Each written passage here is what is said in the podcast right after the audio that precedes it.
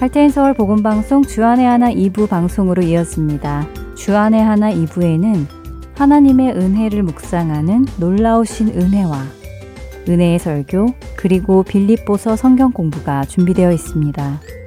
먼저 놀라우신 은혜로 이어집니다.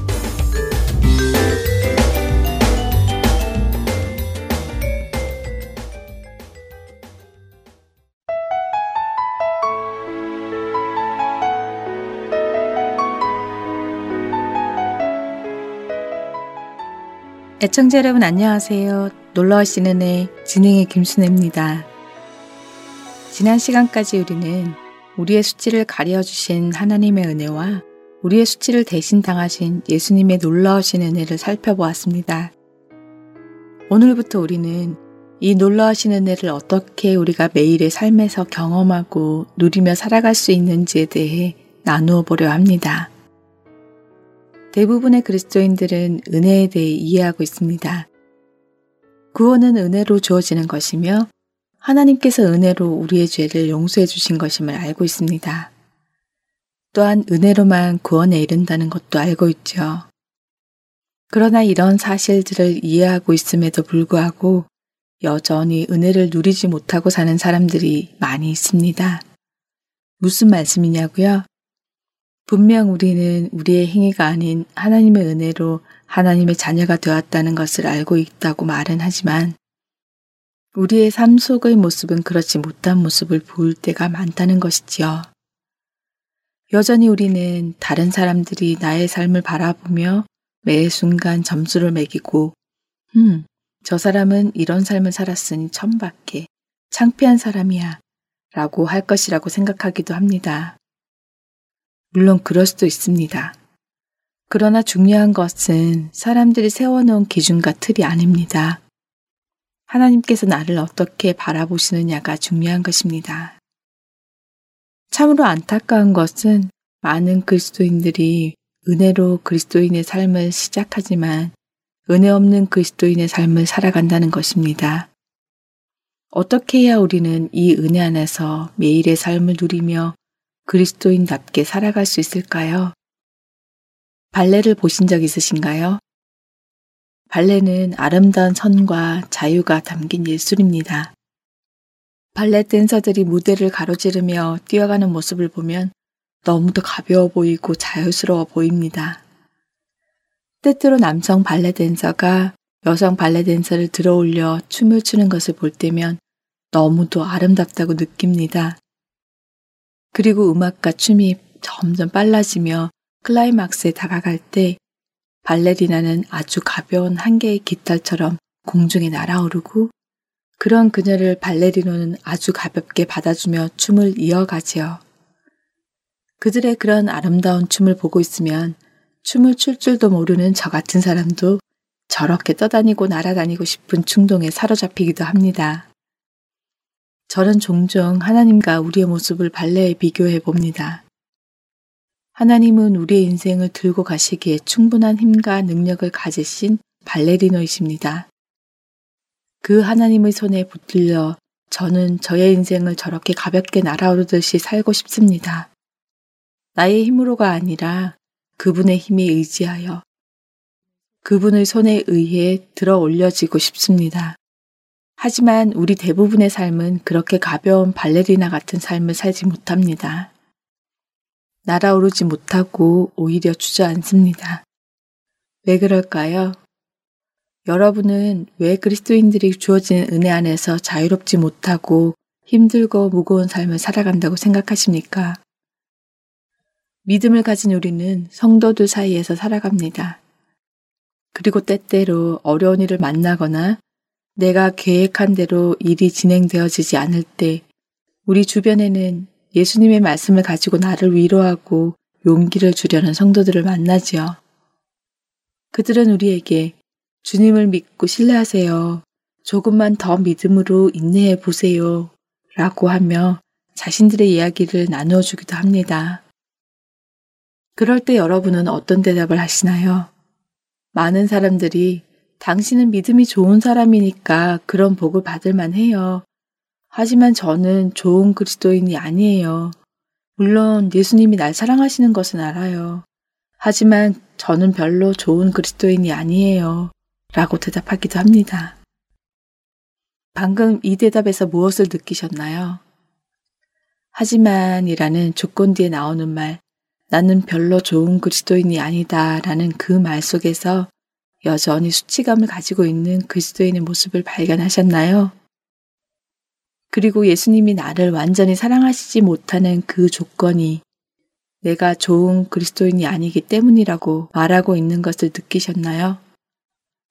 그리스도인이 은혜로 구원에 이르렀고 은혜로 하나님의 자녀가 되었음에도 불구하고 자유롭게 살지 못하고 여전히 힘들고 어려운 은혜 없는 삶을 살아가는 이유 첫 번째는 아직 스스로 과거의 틀 안에서 벗어나지 못해서 그런 것입니다. 하나님께서 우리의 수치를 가려 주셨고 예수님은 우리의 수치를 대신 당하여 주셨습니다. 그 은혜를 깨닫는다면 내가 과거에 어떤 삶을 산 것은 더 이상 나를 어떻게 하지 못하는 것입니다. 중요한 것은 이제부터입니다. 우리는 우리 자신이나 남들이 세워놓은 기본 틀에 자신을 맞춰놓고는 그들이 점수 매기는 것이 곧 나의 점수라고 생각하는 율법적인 함정에 쉽게 빠져듭니다. 다음 시간에는 우리의 이런 생각을 변화시킬 힘에 대해 살펴보도록 하겠습니다. 놀라시는 애 다음 시간에 뵙겠습니다.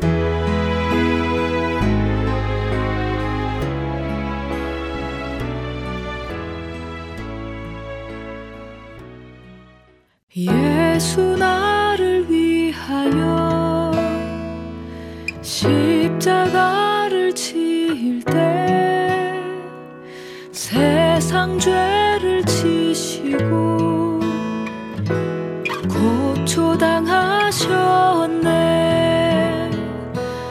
예수 나를 위하여 십자가를 지을 때 세상 죄를 지시고 고초당하셨네. 예수 예수 나의 죄를 위하여 보배 피 흘리니 죄인 받으소서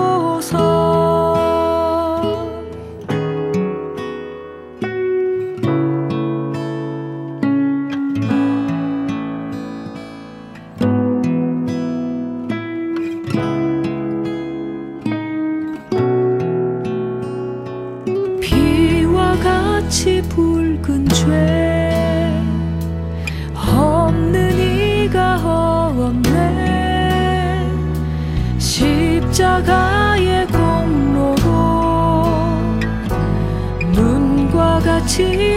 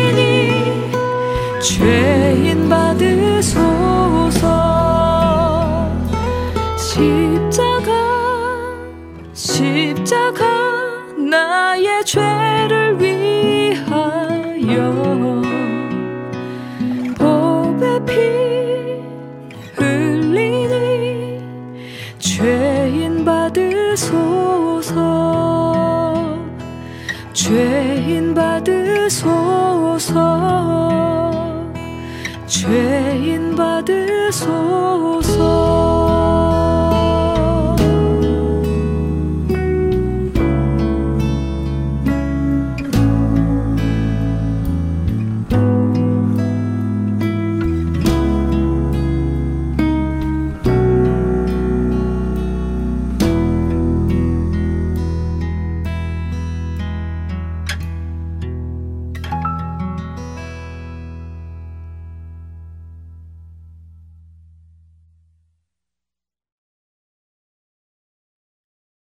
설교 말씀 함께 하시겠습니다. 오늘은 캐나다 밴쿠버 그레이스 한인교회 박신일 목사님께서 에베소서 1장 3절에서 6절까지의 말씀을 본문으로 하나님 아버지라는 제목의 말씀 전해 주십니다.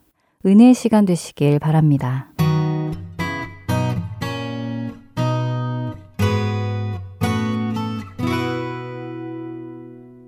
성경을 읽어보면 하나님을 표현하는 참 많은 단어가 있습니다.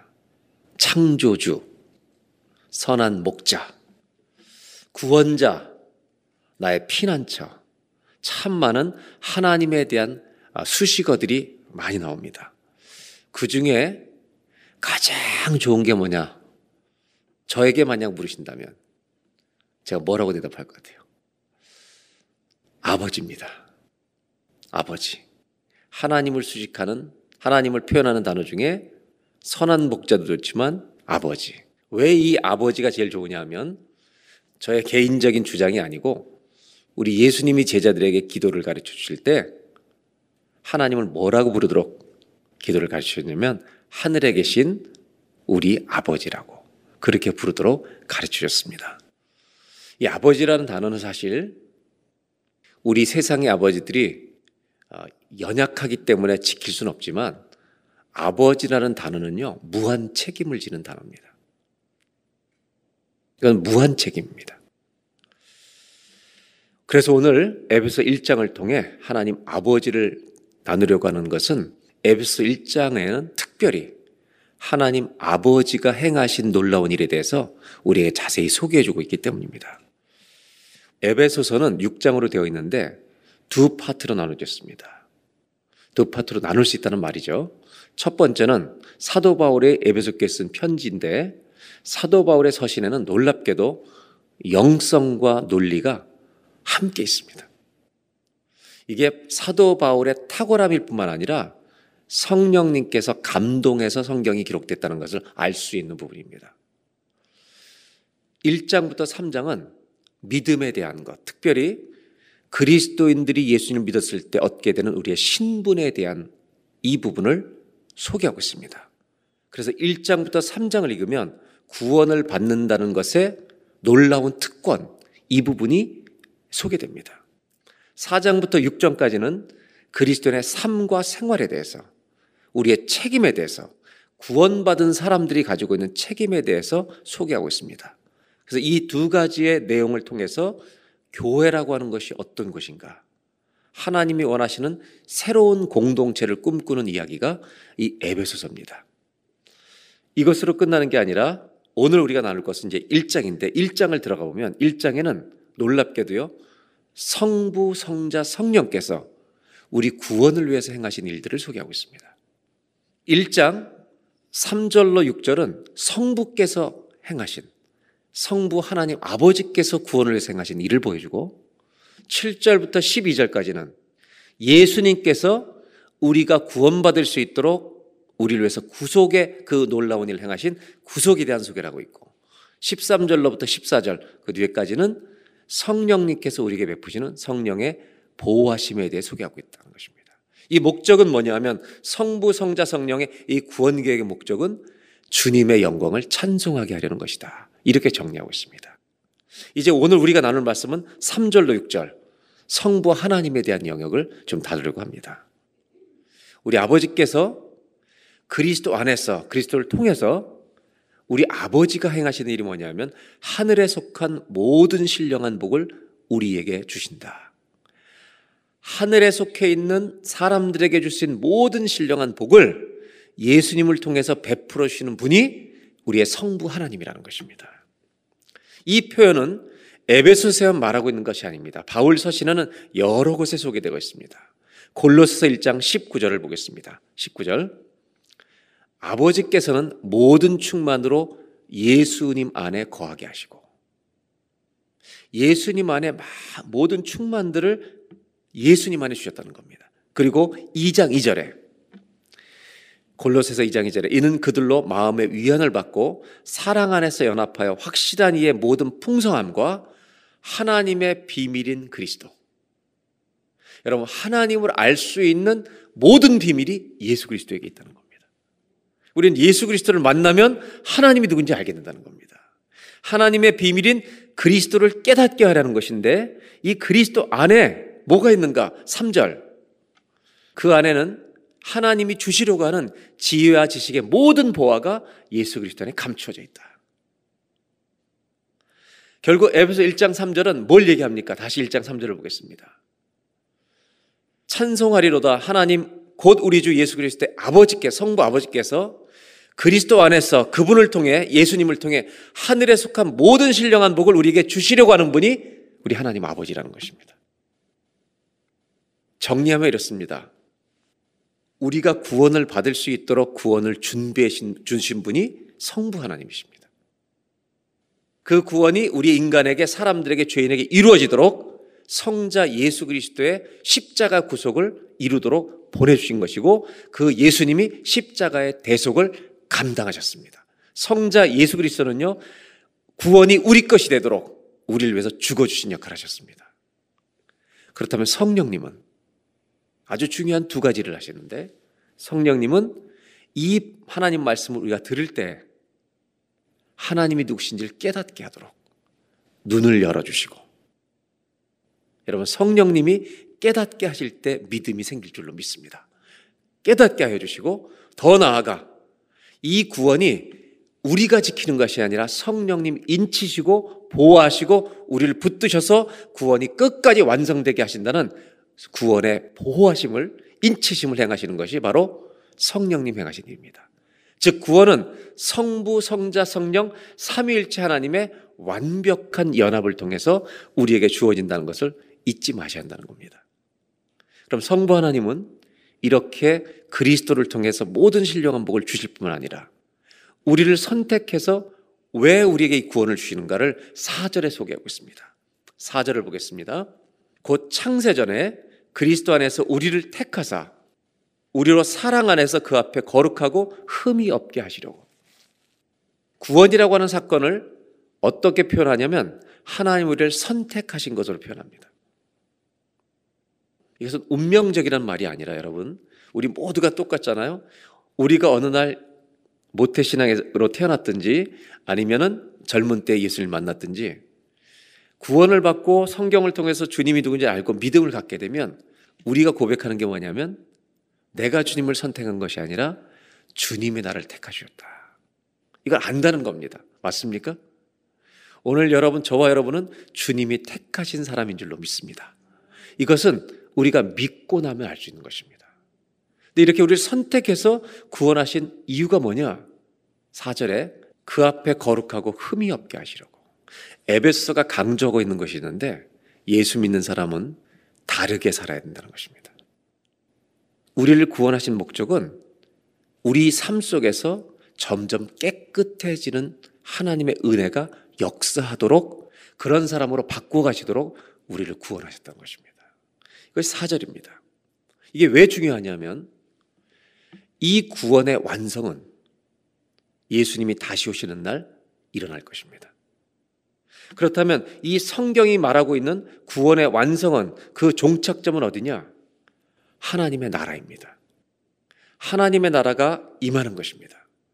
그 하나님의 나라가 임하는 날 구원의 완성은 하나님의 완전한 통치가 하나님의 자녀들에게 이루어질 뿐만 아니라 우리 속에 역사하던 모든 죄가 끝장나 버리고 우리를 유혹하던 모든 사단과 마귀의 세력을 완전히 멸하시는 것이 구원의 완성입니다. 여러분, 그럼 하나님의 나라, 우리가 달려가고 있는 영원한 하나님의 나라 구원의 완성은 우리 몸에 붙어 있는 지금도 영향을 끼치고 있는 이 죄의 모든 것이 사단의 모든 세력이 끝장나는 것이 함께 일어나는 것이 구원의 완성입니다. 이게 왜 그렇게 중요할까요?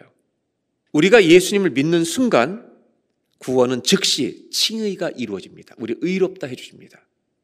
그래서 우리는 즉시 구원받습니다. 어디서 구원받느냐? 죄 심판과 모든 징계로부터 저주로부터 즉시 구원받습니다. 이것이 믿을 때 일어난 일입니다. 그렇다면 그 믿음을 가지고 마지막 하나님의 구원의 완성, 우리가 영화되는 그 순간까지 일어나는 일은 성화입니다. 이 성화는 즉시 일어나는 게 아니라 점진적으로 일어난다는 것입니다.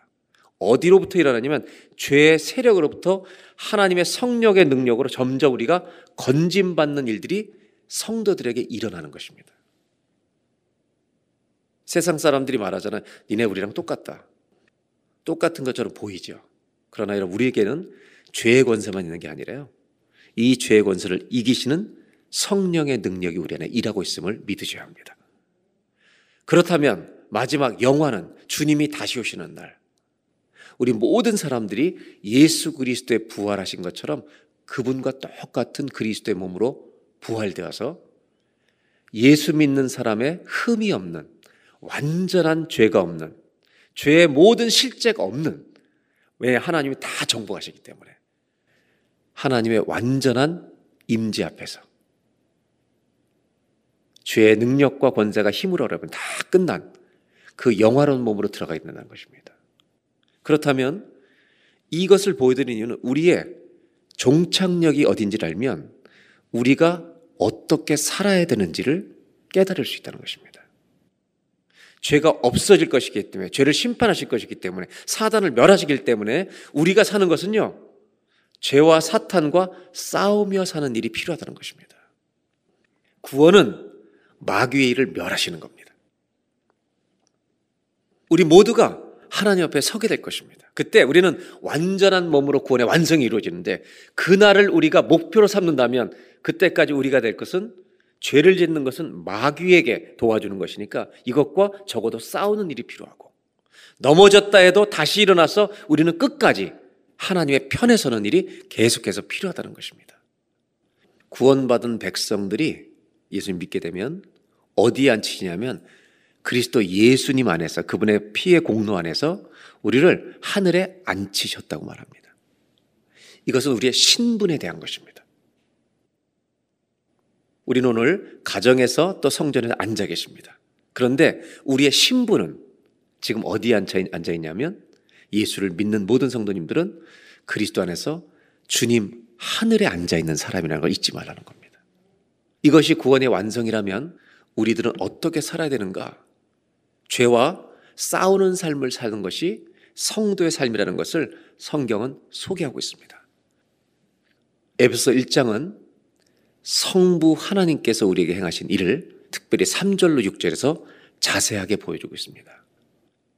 우리의 많은 사람들의 신앙이 너무 예수님에 대해서는 잘 알고 있는 것 같은데 성부 하나님이 행하신 일에 대해서 우리가 너무 간과하는 경우가 있기 때문입니다. 구원은 성부 하나님, 성자 예수 그리스도, 성령님을 통해서 삼위일체 하나님이 행하신 일이기 때문에 성부 하나님이 행하신 일에 대해서 감사하면서 여러분 구원의 풍성함을 누리고 사는 저와 여러분들이 되시기를 바랍니다. 그렇다면 오늘 나누려고 하는 것은 오늘 1장 3절, 4절, 5절을 보면서 제가 좀 정리를 하고 5절에 있는 말씀을 좀 소개해 드리려고 합니다. 1장 3절을 보면 성부 하나님은 첫째 신령한 복을 주셨다. 이것이 우리에게 베푼 구원을 표현하고 있는 겁니다. 성부 하나님은 신령한 복을 첫째 주시고 두 번째 4절 우리를 선택하셨습니다. 선택해서 하나님의 자녀답게 살도록 하셨습니다. 그 다음에 5절입니다. 오늘 나누려고 하는 말씀 여기 있습니다. 다 같이 한번 함께 봉동합니다. 그 기쁘신 뜻대로 우리를 예정하사 예수 그리스도로 말미암아 자기의 아들들이 되게 하셨으니 하나님으로부터 떠났던 우리들을 하나님의 아들들로 만드셨다는 말을 영어 성경의 이 본문의 원문의 의미는 양자로 삼으셨다는 것입니다. 아니었던 자들을 하나님의 자녀로 하나님이 입양하셨다는 말입니다. 오늘 성부 하나님이 행하신 일 중에 이 우리를 양자 삼으셨다는 것에 조금 더 표현을 우리가 좀 나누려고 합니다. 이렇게 한 이유는 뭐냐 하면 우리로 하여금 하나님의 은혜의 영광을 찬송하게 하려는 것이라고 말하는 겁니다. 여러분, 이방이라고 하는 것은 우리가 잘 알고 있지만 이 성경이 쓰여지던 당시에 로마의 이방법을 우리 사도 바울이 잘 알면서 하나님이 행하신 일을 그 입양과 연결시키고 있다는 겁니다. 입양을 하게 되면 두 가지 조건이 전제가 돼야만 입양을 해줍니다. 첫째는 이름을 바꿔야 합니다. 여러분, 우리는 예수를 믿으면 그리스도인이란 이름이 붙여지는 겁니다. 이름이 바뀌는 겁니다. 넌 크리스찬에서 크리스찬이 되는 겁니다. 두 번째, 아주 중요한 건데요. 양자로 입양했을 경우 아버지가 가지고 있는 소유에 대한 권리를 가지게 됩니다. 이것을 보장해 줘야만 입양이 되는 겁니다. 신분이 바뀌는 겁니다. 지위가 바뀌는 겁니다. 우리가 하나님 아버지를 누리는 데는요, 시간이 걸립니다. 이걸 잘 하셔야 합니다. 많은 성도들이 하나님 아버지를 못 누리고 있습니다.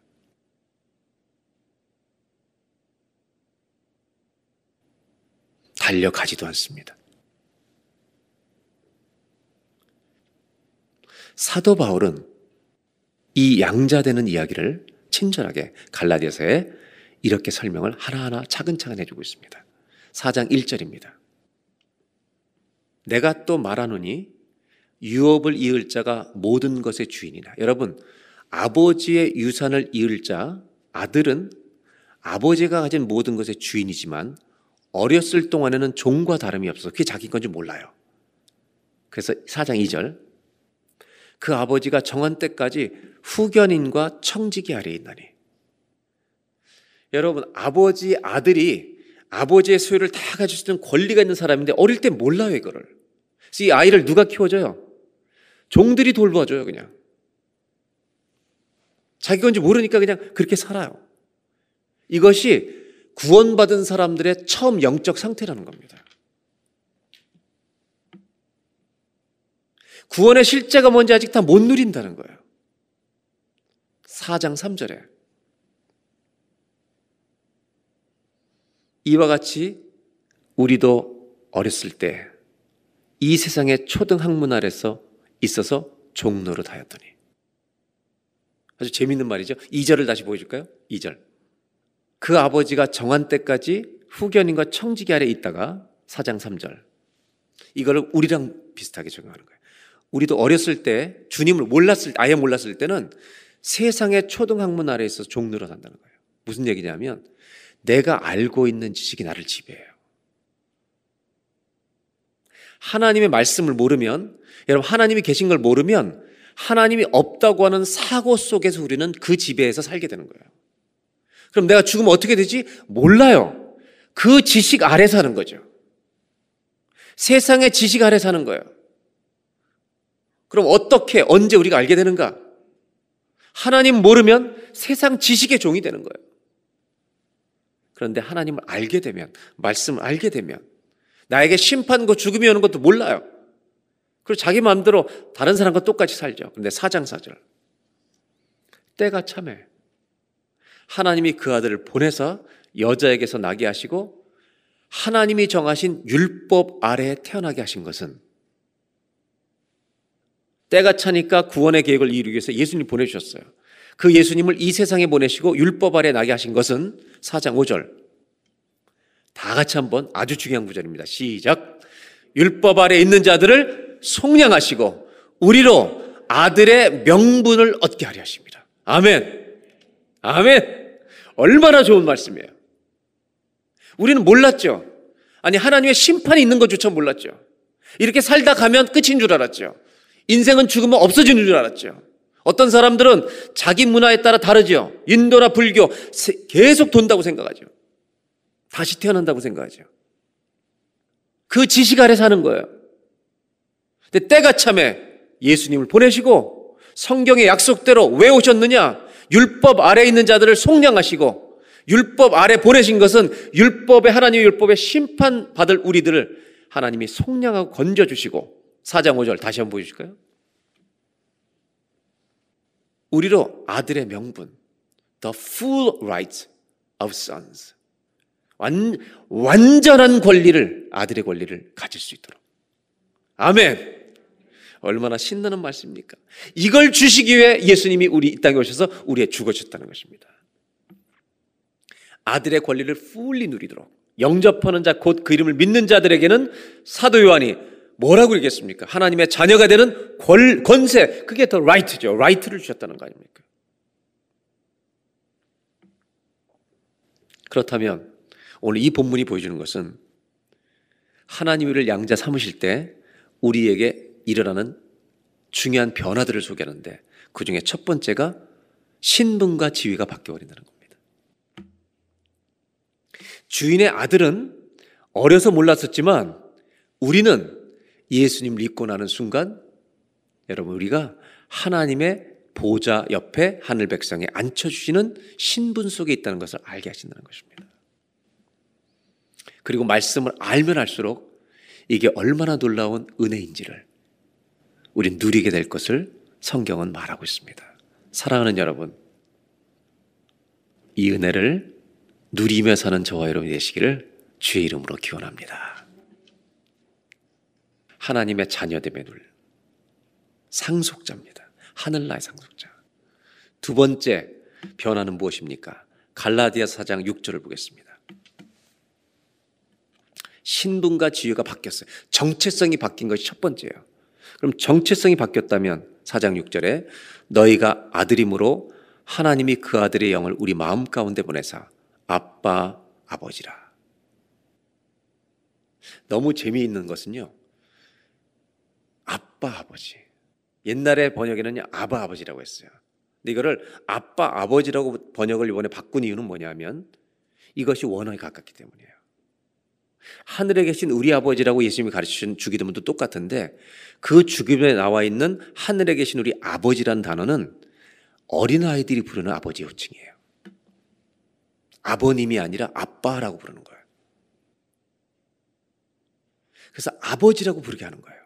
그리고 4장 7절에 보면 그러므로 내가 이후로는 종이 아니요 아들이니 아들이면 하나님으로 말미암아 유업을 받을 자니라. 여러분 하나님의 자녀의 정체성을 얻게 되니까 하늘나라가 자녀의 것이 되는 거예요. 아멘. 하나님의 나라를 유업으로 받는 것이 상식이 되는 거예요. 이 관계 속에 들어간다는 것은 얼마나 큰 축복인지 모릅니다. 이것을 아는 사람들 중에 예수 믿는 사람은요, 세 종류로 나눠집니다. 잘 들으셔야 합니다, 이제. 거듭난 그리스도인 중에 삶의 형태가 세 종류로 나눠져요. 하나님의 자녀의 신분을 얻고 하늘나라의 상속의 영원한 구원을 얻었다는 이 기쁨 속에서 거듭난 자녀들은 크게 나누면 세 종류의 다른 그리스도의 삶의 형태를 띠게 됩니다. 첫째는 아직도 종과 자녀를 왔다 갔다 하는 혹시라도 죄를 지면 또 심판하시고 구원을 끊어버릴까 염려하는 율법주의자가 될 수도 있습니다. 그러면 성경이 말하는 복음적인 사람, 성경적인 구원은 어떤 건가? 하나님의 자녀됨을 풍성히 누릴 뿐만 아니라 내가 하나님의 자녀 되었으니 하나님이 이루실 구원의 완성에 내가 참여하리라. 그래서 죄와 싸우는 죄를 맘 놓고 지는 것이 아니라 죄와 싸우는 경건한 삶에 도전하는 복음적인 그리스도인으로 살아갈 수 있다는 것입니다. 사랑하는 여러분, 율법주의자가 되지 마십시오. 율법은 소중합니다. 그러나 하나님께 눈치를 보지 말고 달려가십시오. 아빠, 아버지라고 부르며 힘들 때마다 달려가십시오. 그분이 도와주실 것입니다. 반대로 내가 받은 구원이 영원하다고 함부로 죄를 마구 지으면서 자기 구원의 확신을 가지고 있는 사람들은 조심하십시오. 여러분이 가진 구원은 가짜일 수도 있습니다. 회개가 없는 구원일 수도 있습니다. 분명히 구원받았는데 내가 그런 성향이 있다면 돌이키셔야 합니다. 하나님의 자녀답게 살아야 합니다. 이것이 예배서가 말하고 있는 것입니다. 두 번째 변화는 뭐냐? 첫 번째는 자녀의 신분, 권리를 얻고 두 번째는 하늘나라를 상속받는 놀라운 축복이 우리에게 있는 것입니다. 여러분 다 아버지가 계시죠? 한 사람이 있다는 건 아버지가 있다는 겁니다. 여러분 아버지는 어떤 분이셨습니까? 이 질문은 굉장히 중요한 질문입니다. 어떤 사람의 마음을 흔드는 질문일 수도 있습니다. 여러분의 육신의 아버지는 어떤 분이었습니까? 너무 좋은 아버지를 가진 분도 있습니다. 저는 너무 좋은 아버지를 만났습니다. 그런데 돌아보면 그 아버님에게도 연약함들이 많이 있었습니다. 그런 아버지를 모시고 살았던 분들은 아버지란 단어가 가슴이 뭉클뭉클해지게 하는 단어입니다. 아버지를 생각하면 눈물이 나는 단어입니다. 저도 아버님 돌아가신 지 오래됐지만 작년 말에 그렇게 얘기해서 저한테 여보 갑자기 아버지가 생각나. 너무 좋은 분이셨기 때문에. 살아계셔도 돌아가셔도 감사하죠. 그런데 아무리 좋은 아버지라도 내 곁을 떠나는 겁니다. 그러나 여러분 반대로 자식들을 힘들게 한 아버지도 있습니다. 자기 욕심 때문에, 자기 죄성 때문에, 사업의 실패 때문에 어려움을 끼친 아버지들도 있습니다. 심지어 가정을 버리고 떠나는 아버지도 있습니다. 이런 아버지를 둔 자녀들에게는 아버지란 단어가 정말 내 가슴을 더 고통스럽게 하는 단어일 수 있습니다. 저도 아버지지만 모든 아버지는 자녀를 사랑합니다. 아무리 잘못한 아버지들도 그 사랑이 없진 않습니다. 우리의 연약함 때문에 실패를 한 것입니다. 참된 사랑을 주지 못한 것입니다. 감동을 주던 아버지든 상처를 남긴 아버지든 이 세상의 아버지는 다 불완전하고 우리 곁을 떠납니다. 우리 예수님은 제자들의 기도를 가르쳐 줄때 떠나지 않는 아버지가 있다. 너의 죄를 다 용서해 주시는 아버지가 있다. 네가 살아오면서 살아가면서 이미 겪은 앞으로 겪게 될 수많은 상처를 다 싸매 주시고 치료해 주실 아버지가 있다. 변함없는 아버지가 있다. 완전하신 아버지가 있다. 그 하나님을 이렇게 불러보라고 말씀하십니다. 하나님 아버지. 네가 하나님 아버지를 부르는 날 너에게 구원이 임할 것이고 너에게 용서가 임할 것이고 너에게 치유가 임할 것이고 너에게 평안이 임할 것이고 두려움이 떠날 것이다. 너의 모든 삶의 풍랑을 잔잔케 하시는 하나님이 우리의 아버지시다. 이것이 우리에게 주신 축복입니다. 그 하나님 아버지라는 단어 안에는 심지어 육신의 아버지의 상처가 많은 사람은 하나님을 아버지라고 부를 때 겁이 나요. 저분도 나한테 상처 주실까봐. 그런데 하나님 그렇지 않아요. 반대예요. 하나님 아버지라고 부르면 내가 육신의 아버지의 연약함 때문에 받았던 모든 상처까지 다 고쳐주시는, 회복시켜 주시는 사랑이 하나님 아버지 안에 있습니다. 하나님 아버지를 모시고 사는 것, 이것보다 큰 복은 없습니다. 신앙은 뭘까? 저는 한 문장으로 오늘 정리하고 싶습니다. 내가 정말 예수님을 믿는다는 것, 믿음을 가진다는 건 뭘까? 성부 하나님을 표현한다면 저는 이렇게 정리하고 싶습니다. 신앙은 하나님을 나의 아버지로 모시고 사는 것입니다. 많은 사람들이 예수 그리스도에 집중되어 있습니다. 그리스도는 우리의 구원자시기 때문입니다. 그러나 여러분 조금 더 눈을 넓히시고 은혜의 풍성과 부여함을 넓히시려면 이 예수님을 보내주신 성부 하나님 아버지가 계십니다. 이분은 거룩하신 분인데 죄인인 우리가 감히 그분을 아버지라고 부를 수 있는 특권을 주셨습니다. 이 세상의 모든 영광들은 다 사라져갈 것입니다. 그러나 하나님의 아들이 된 거듭난 자녀들 그리스도인들에게 주시는 우리 하나님께서 주실 영광스러운 기업 이 주님의 영광은 이제 시작일 뿐입니다. 이것을 점점 더 누리며 살아가는 저와 여러분들이 되시기를 바랍니다. 하나님 아버지, 하나님을 아버지라고 부를 수 있는 놀라운 특권을 주셔서 감사합니다. 하나님을 아버지라고 부르는 순간, 우리 인생에 용서가 임하고, 평안이 임하고 모든 짐을 내려놓는 안식이 임할 줄로 믿습니다. 하나님 아버지를 부르는 순간 사람들과의 관계에서 우리의 가슴 속에 부딪혀서 깨어졌던 상처가 아버지 완전하신 사랑 안에서 하나님 고침받고 치료받고 회복될 줄 믿습니다. 이 어려운 시간 세상 어느 곳에 있든지 하나님 아버지를 마음껏 부르는 그 부여함을 마음껏 누리는 우리 모든 성도님들이 되게 하여 주시옵소서. 예수님의 이름으로 기도합니다.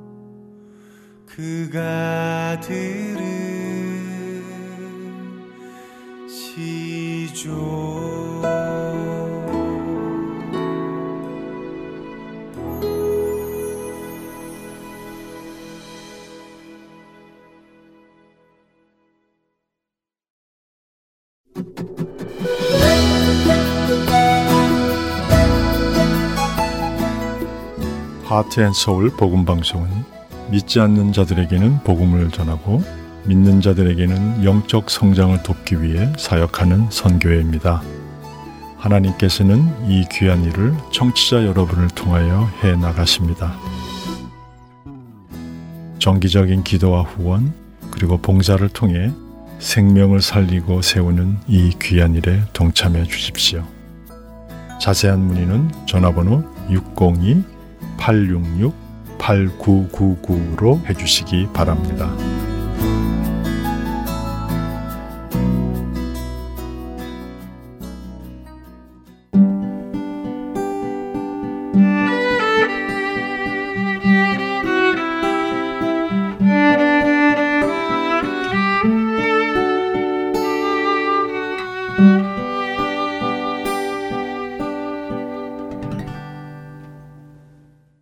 계속해서 빌립보서 성경 공부 보내드립니다.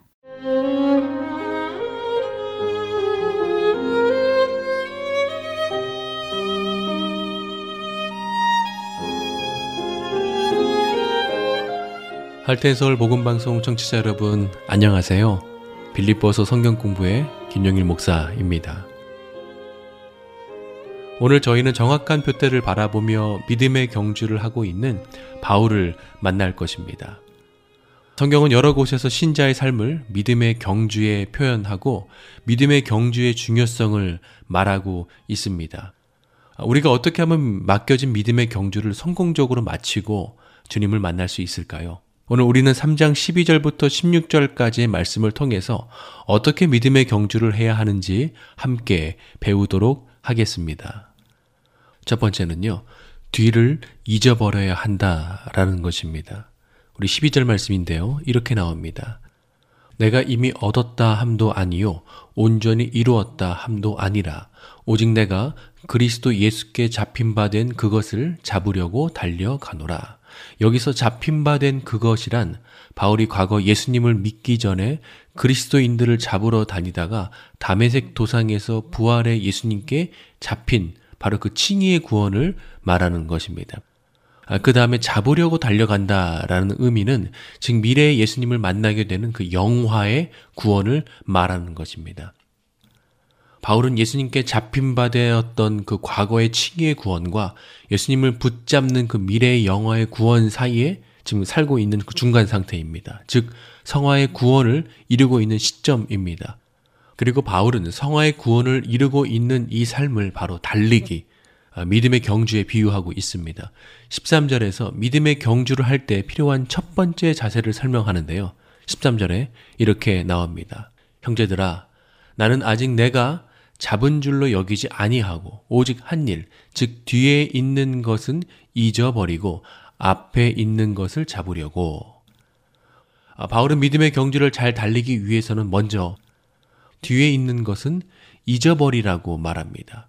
바울이 잊어버려야 할 과거는 무엇이었을까요? 먼저는 아마도 그의 부끄러운 과거였을 것입니다. 빌리포스 3장 6절에서 말한 것처럼 그는 열심으로 교회를 박해했던 자였습니다. 많은 그리스도인들을 잡아다 감옥에 가두고 심지어 스테반의 순교에 대한 책임도 있었던 사람이었습니다.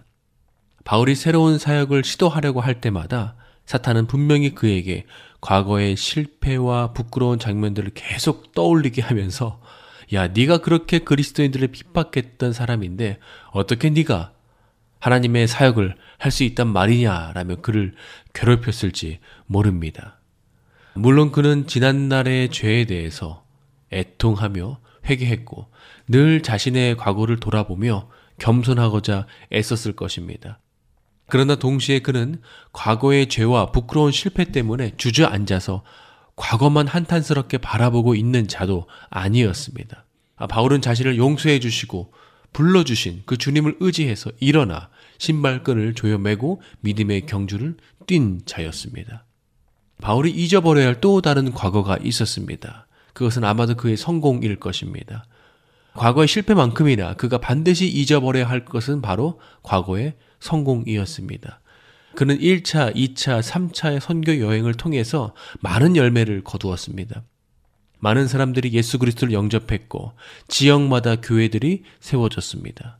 그리고 바울은 지금 로마 감옥에 갇혀 있음에도 불구하고 시위대에게 복음을 전하여서 많은 사람들이 또 구원을 받았습니다. 또한 그가 사역하는 곳마다 놀라운 성령의 역사가 함께 일어났습니다. 고린도 후서 12장을 보게 되면요. 바울이 삼층천, 즉 셋째 하늘까지 올라가서 그곳에서 말로 형용할 수 없는 놀라운 계시들을 들었습니다. 그리고 성령의 감동으로 성경에서 가장 많은 책을 기록하는 성경의 저자가 되었습니다. 그러나 바울은 과거의 성공으로 인해서 야, 이 정도면 충분해 라며 안주하지 않았습니다. 그는 오히려 과거를 모두 잊어버리겠다라고 합니다. 여기서 잊어버린다는 말은요. 과거에 의해서 더 이상 내가 지배받지 않겠다라는 그런 의미입니다. 아, 바울은 그의 슬픈 과거에 지배를 받아서 너무 부끄러워서 믿음의 경주를 뛰지 못하겠다라며 주저앉는 자가 아니었고 또 화려한 과거의 지배를 받아서 야, 이 정도면 충분히 뛰었다라며 믿음의 경주를 멈추는 자도 아니었습니다. 그는 뒤의 것을 잊고 믿음의 경주를 지속적으로 달리고 있는 자였습니다. 사랑하는 여러분, 우리의 인생에 하나님의 역사가 가시적으로 보였던 놀라운 과거들이 있었다면 그것은 축복이지요. 그러나 그것에만 머물러 있다면 그것은 더 이상 축복이 아닙니다. 우리는 뒤의 것은 잊어버려야 합니다. 또한 사랑하는 여러분, 과거에 슬픈 일들이 있다면 모두 잊어버리십시오. 과거의 슬픈 기억들, 과거에 부끄러웠던 죄들, 과거에 나를 핥히고 간 깊은 상처들, 과거의 서러움들, 과거의 억울함들로 인해서 주저앉으시면 안 됩니다. 억울한 누명과 모함이 있으십니까? 견딜 수 없는 오해가 있습니까? 밤에 잠도 제대로 못 잘 정도로 쓰라리는 고통이 있으십니까? 씻겨주시고 회복시켜주시는 주님을 바라보시며 다시 일어나셔야 합니다. 맥스 루케이도 목사님께서요, 텍사스에서 지금 목회를 하고 계시는데요. 텍사스에서 태어나셨습니다. 내륙 지방이라 바다 보기가 힘듭니다. 10살이 되었던 때 캘리포니아의 이제 삼촌 집에 가서 처음으로 이제 산타모니카 그 해변을 갔습니다. 백사장이 펼쳐져 있고 그 드넓은 태평양 바다가 있는 것을 10살 꼬마가 이제 처음 본 것입니다. 더 신기했던 것은요. 바다가 이제 계속해서 밀려오는 것이 참 신기했습니다. 삼촌이 맥스에게 이렇게 말했습니다. 너 알고 있어? 오늘 밤에도 이 파도는 계속해서 밀려온단다. 에이, 삼촌 거짓말 하지 마세요. 물이 얼마나 많길래 이 파도가 오늘 밤에도 또 계속 와요. 야, 맥스야, 너 그거 아니? 이 파도는 천년 전에도 계속해서 밀려오고 있었단다. 맥스가 너무나 놀랬습니다. 정말요? 맥스야, 너와 내가 죽고 천년 후에도 아마 이 파도는 계속해서 밀려올 거란다. 맥스가 너무나 신나서요. 삼촌 나 바다에 좀 들어가도 돼? 라고 묻자 삼촌이 아 그럼 당연하지 그래도 돼 라고 얘기를 했습니다. 맥스는요 온몸에 모래를 잔뜩 묻히고요 바다에 뛰어들었습니다. 파도가 치니까요 온몸에 묻어있던 모래가 다 씻겨 나갔어요. 깨끗해졌어요. 다시 나와서 아까보다 더 많은 모래를 묻히고 다시 파도 속으로 뛰어들었더니 이번에도 파도가 와서 그 모래를 깨끗이 씻겨 주었습니다. 10번이고 100번이고 맥스의 몸에 모래가 얼마나 많이 묻어 있던지 파도는 끊임없이 밀려와서 맥스를 씻었습니다. 맥스 루케이도 목사님께서요. 그날 그 10살 때의 경험이 강렬했던 것 같습니다. 이 경험을 기억하시면서 이렇게 말씀하셨습니다.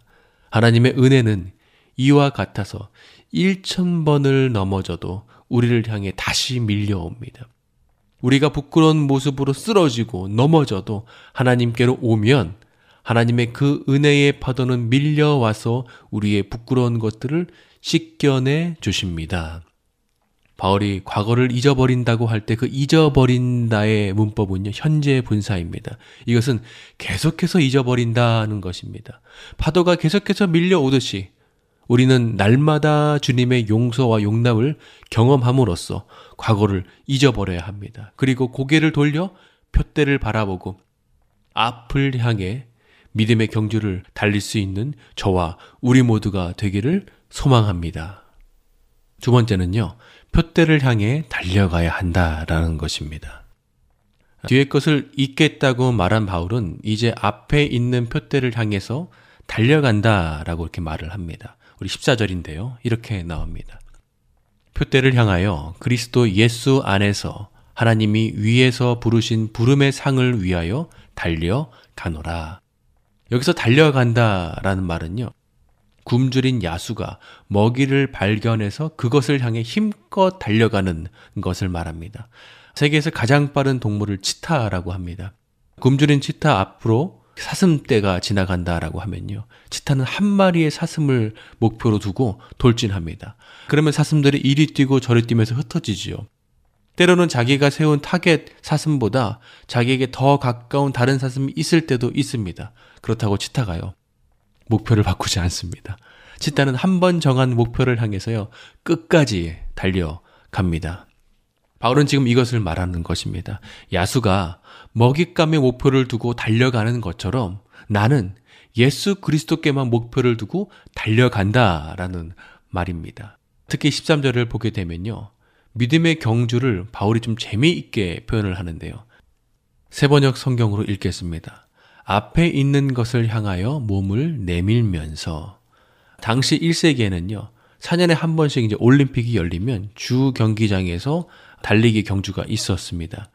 당시에는 결승 지점에 둥근 장대가 꽂혀 있었다고 합니다. 선수들은 일제히 출발점에서 그 표대를 바라보며 달리는 것입니다. 그런데 바울이 이런 표현을 합니다. 몸을 내민다. 당시에는 선수들이 달리기를 한 후에요. 결승선에 가까우면 이제 가슴을 이제 쭉 내미는 것입니다. 이제 1등을 하기 위해서 그런 것이죠. 바울이 지금 그것을 얘기하는 것입니다. 내가 예수 그리스도의 표대를 향해 달려가는데 결승선에 가까이 오면 나는 가슴을 쭉 내밀면서 통과할 거야. 죽음의 마지막까지 나는 최선을 다해 달릴 거야. 라고 지금 그가 말하는 것입니다. 1세기 때 경주에서 1등을 하면요. 나팔 소리와 함께 주 경기장 높은 곳에 앉아 있던 황제가 1등의 이름을 부릅니다. 그리고 그의 아버지 이름도 부르고요. 그의 출생지도 함께 부릅니다. 누구누구야, 올라와라. 그럼 계단을 따라서 황제가 있는 곳으로 올라가고 그곳에서 월계 수관을 받는 것입니다. 바울은 이것을 꿈꾸면서 믿음의 경주를 하는 것입니다.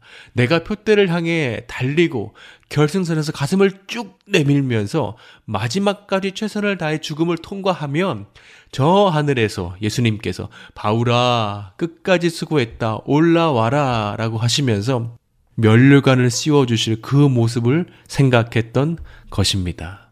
바울은 이 부름의 상을 위해서 끝까지 몸을 내밀며 최선으로 달려갈 거야 라고 말합니다. 게리 켈러라는 사람이 있었습니다. 회사를 차리고 모든 일을 도맡아 했지만 뭐 하나 제대로 되는 게 없이 그냥 좌절하기 일쑤였습니다. 그런 그가 정확히 3년 뒤에 연 성장률 40%, 미국에서 가장 큰 투자 회사를 일궈내었고 이 성장률은 10년간 지속되었습니다. 그리고 그 비결을 담은 책이 나오자마자 베스트셀러가 되었습니다. 그 책의 제목이 바로 원띵입니다. 그는 이렇게 말하고 있습니다. 회사를 세운 초창기 시절 제게는 헛된 믿음이 하나 있었습니다. 모든 일은 다 중요하다였습니다. 그래서 매일 아침에 수첩을 펴고 그날 할 일들을 모두 기록한 다음에 하나씩 지워가며 하루를 마쳤습니다. 그리고 이렇게 해 나가면 머지않아 엄청난 결과가 기다리고 있을 것이라고 생각했습니다. 하지만 그것은 완벽한 허상이었습니다. 제가 해야 할 리스트는 계속해서 늘어만 갔고 그 일을 모두 끝내기 위해 저의 업무 시간도 계속해서 늘어만 가는 악순환이 반복되었습니다. 결국 절벽 끝에 다다라서야 저는 결정했습니다. 싹 다 지워버리고 딱 한 가지만 남겨보기로요. 본질적으로 가장 중요하다라고 생각하는 것, 그거 하나만 파보기로 한 것입니다. 그렇게 저는 3년이 지나고 나서야 깨달았습니다. 성공은 두더지 게임처럼 누가 더 많은 걸 때려잡느냐의 싸움이 아니라 도미노 게임처럼 가장 중요한 단 하나를 넘어뜨릴 수 있느냐라는 것을요.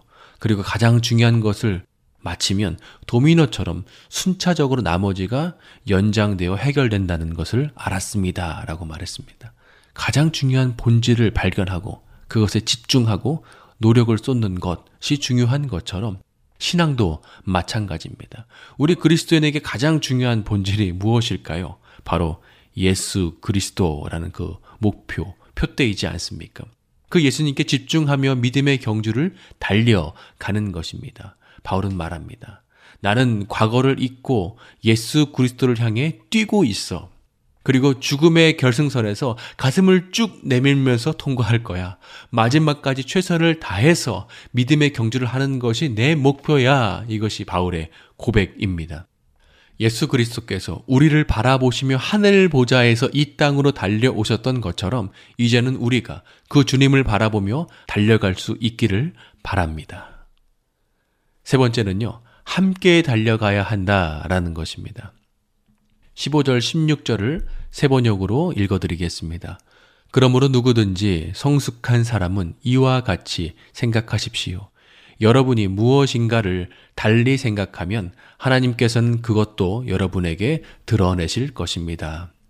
어쨌든 우리가 어느 단계에 도달했든지 그 단계에 맞추어서 행합시다. 바울은 이렇게 지금 말하고 있는 것입니다. 빌립보 교회 성도 여러분, 여러분이 영적으로 성숙하다면 내가 지금까지 전한 영적 원리들을 충분히 이해할 것입니다. 그러나 만약에 여러분이 저의 생각에 동의하지 않더라도 우리 하나님께서 여러분이 충분히 이해할 수 있도록 도와주실 것입니다. 라는 그런 뜻입니다. 바울은요, 굉장히 강직한 신앙인이었지만 동시에 권위적이지 않은 부드러운 리더십을 갖고 있는 사람이었습니다. 그는요, 강압적으로요, 내 말 들으라! 고 말하지 않았습니다. 성도의 믿음의 분량이 각기 다름을 이해했고 기다려 줄 줄 아는 사람이었습니다. 그러나 바울이 한 가지 도전합니다. 그것은 여러분의 신앙의 단계가 어디에 있든지 그 자리에서 멈춰 있지 말고 표대를 향해 함께 뛰자는 것입니다. 위치가 어디에 있든지 위치가 중요한 것이 아니라 방향이 중요하고 그 방향을 향해서 달려가자라는 것입니다. 사랑하는 여러분, 믿음의 경주는요, 결코 나 혼자 하는 것이 아닙니다.